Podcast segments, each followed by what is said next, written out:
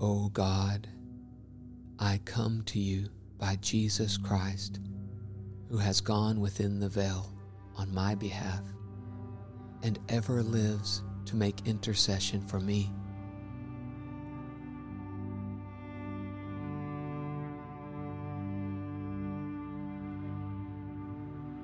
My poor prayers could never reach you were it not for him.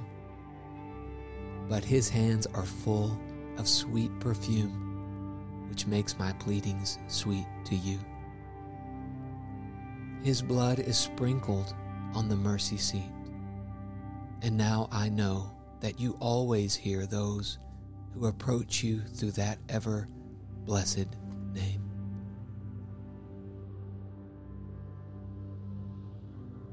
Charles Spurgeon.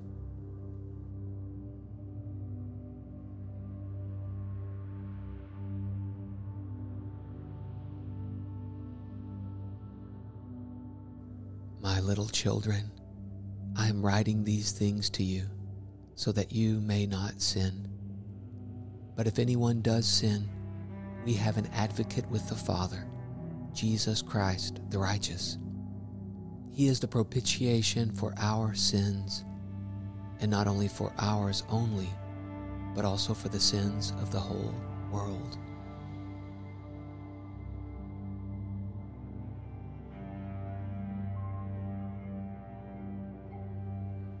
1 John 2 1 through 2.